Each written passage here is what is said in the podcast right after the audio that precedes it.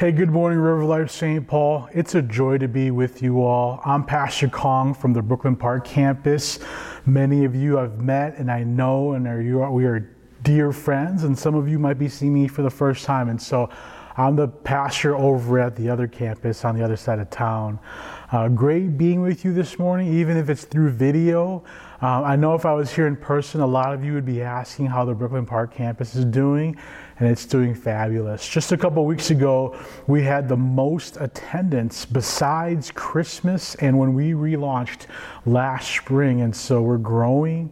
Uh, our kids almost outnumber adults. We have almost a one to one ratio when it comes to kids and adults. And then if you throw in our teens, our youth group, uh, they definitely outnumber us. And so praise God for blessing River Life Brooklyn Park, uh, allowing Brooklyn Park to be a place where people could experience God's hope, healing, and growth.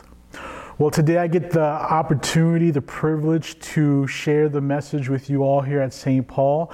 And so we're going to continue our 40 days of prayer series. And today we're going to be talking about prayer as petition. Now, petition is a word that we don't use very often. It simply means a request to God for something that we desire. So when we pray a petition, we pray to God requesting what we desire because we know we can only depend on Him for it. Now, immediately when I think about this, I think about my childhood when I asked my parents for video game systems. Uh, first of all, they were really expensive, and second of all, they were really expensive. I expressed my, pri- my desire to them primarily because, again, I didn't have the financial means to purchase it. I even tried to bribe them by telling them how obedient I would be if, I, if they got it for me. I negotiated and promised I'd do better in school, help around the house more, and even practice the piano. I would tell them that video games wouldn't take up all my time, but I promised that I would be responsible and I would be able to budget my time so that I would play video games and then I would take a pause and do my chores.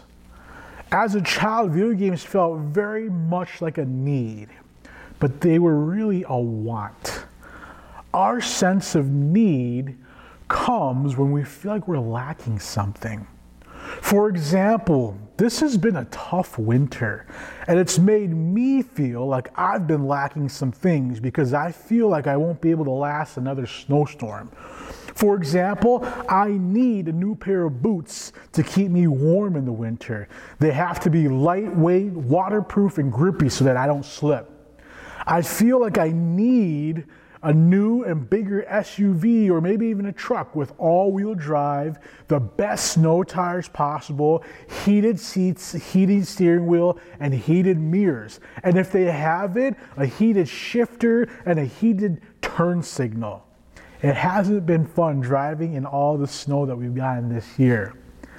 I feel like I need a second home and I don't even have a first one yet.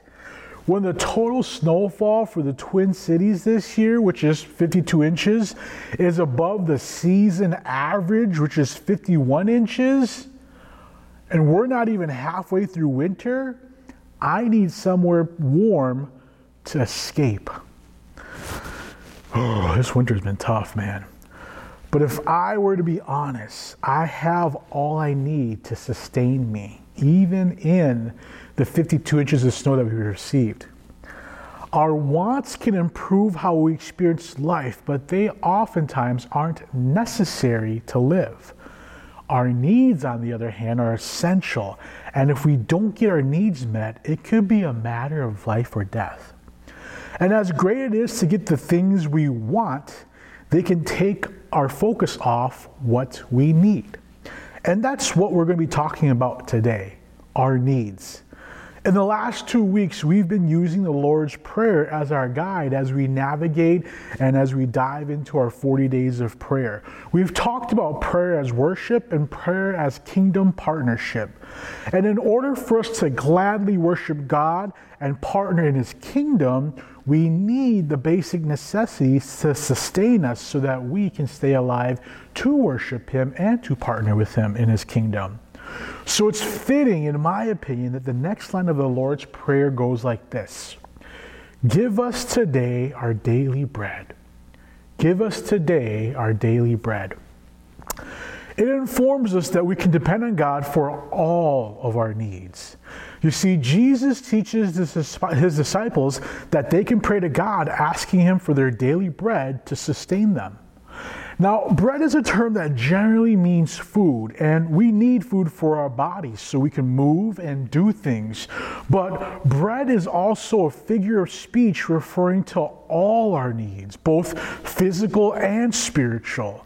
And a great example of what it looks like to depend on God for the spiritual needs that, re- that, that are required to sustain us in the in, um, they require to sustain us to gladly worship Him and to partner in His kingdom. Um, we find a great example in the book of Philippians, actually, the letter of Philippians. Earlier, we read a portion of it during our scripture reading time. And in a little bit, I'm going to reread just a couple verses to show us how Paul, the author, depended on God for his needs. The passage I want to focus on is Philippians chapter 4, verses 4 through 7. And so let me read it for us again. This is what it says Rejoice in the Lord always. I will say it again rejoice. Let your gentleness be evident to all. The Lord is near.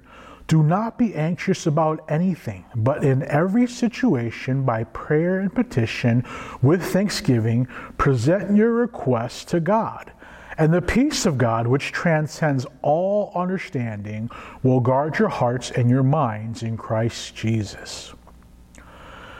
Now, Paul wrote this letter to the church while he was in jail. He was in prison because he preached about Jesus Christ.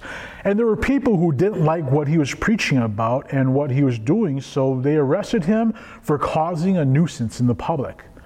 Now, similarly, the church that he wrote this letter to also experienced opposition and hardships because of their faith in Jesus. And so this letter was to be an encouragement to all of them in this time of need. They were discouraged and they needed something to sustain their faith in Jesus. Their wants wouldn't suffice. They needed to be reminded of what was necessary to stay faithful, even in the face of opposition. So, Paul gives us this necessary formula to sustain them and sustain us so that we can depend on God even in the hardest of times. He teaches the believers to pray, but in a very particular way he first tells them to rejoice in the Lord.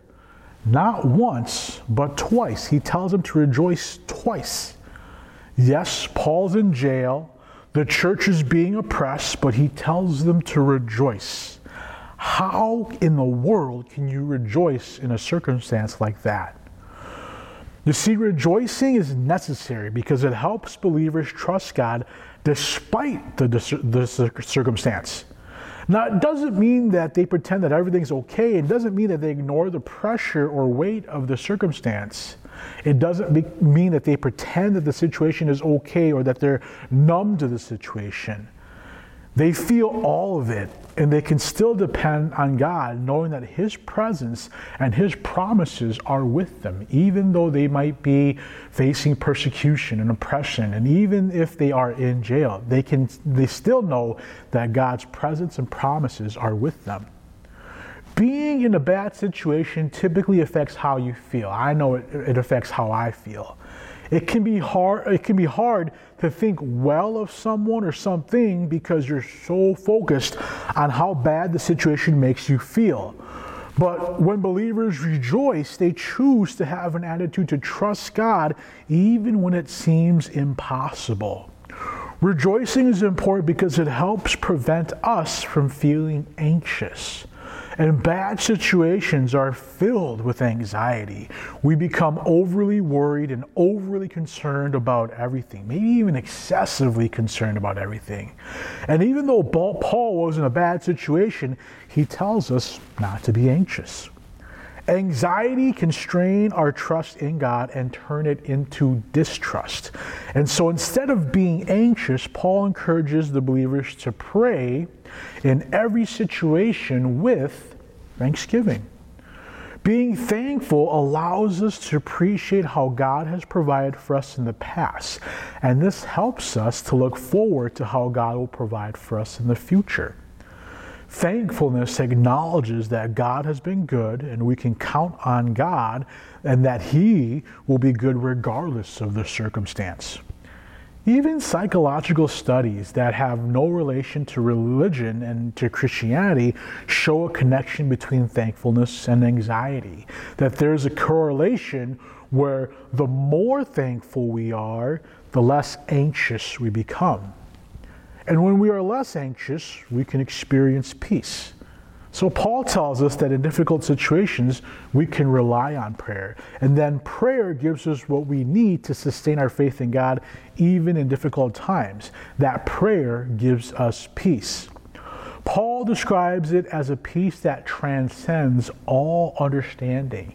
You see, this peace is a supernatural peace that calms us no matter what circumstance we're in.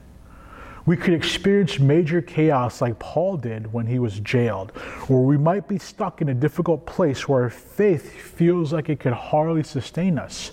But when we rejoice and pray to God with a thankful heart, we will experience His peace that protects us from any anxiety that we would normally feel.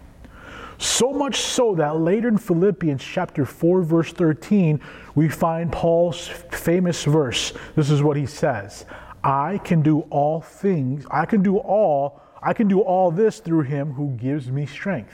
I can do all this through him who gives me strength. Now, many athletes have used this verse to encourage them to reach their potential.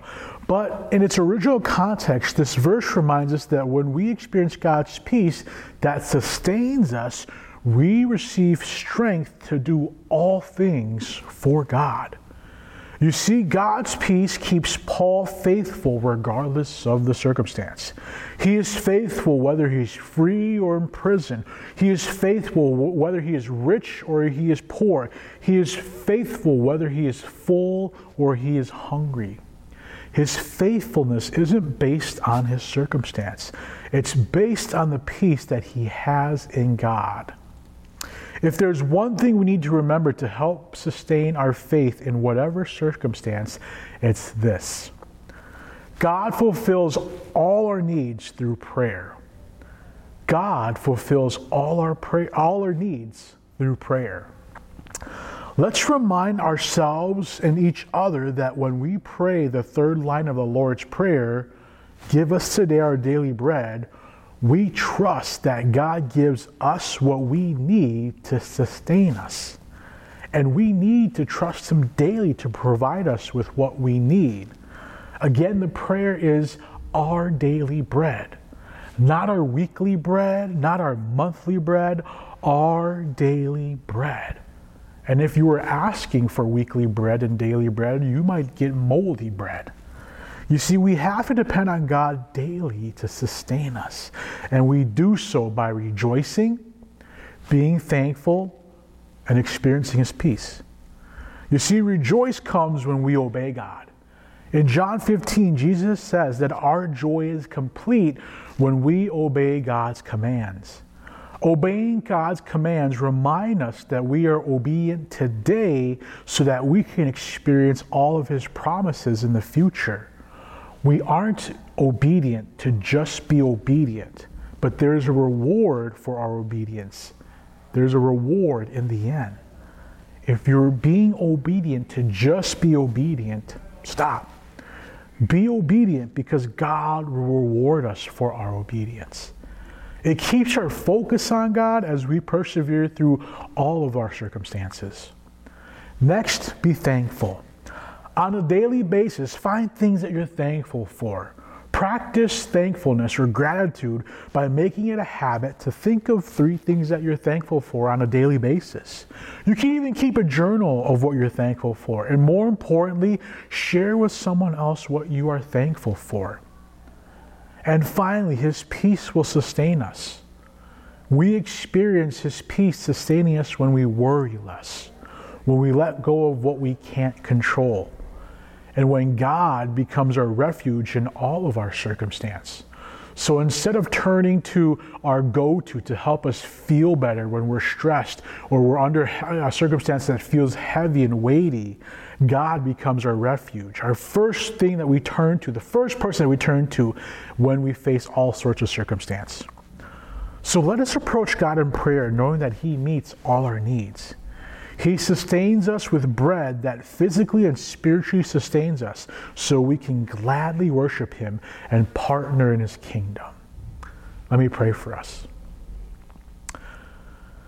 God, we thank you that you provide our daily bread, Lord. Not just the physical bread in the form of meals to sustain our physical bodies, Lord, but you also provide the spiritual needs that allow us to withstand the toughest circumstances. And so may we be reminded that on a daily basis, may we come to you for our daily bread. And when we receive it, may we eat it with joy. May we enjoy it fully.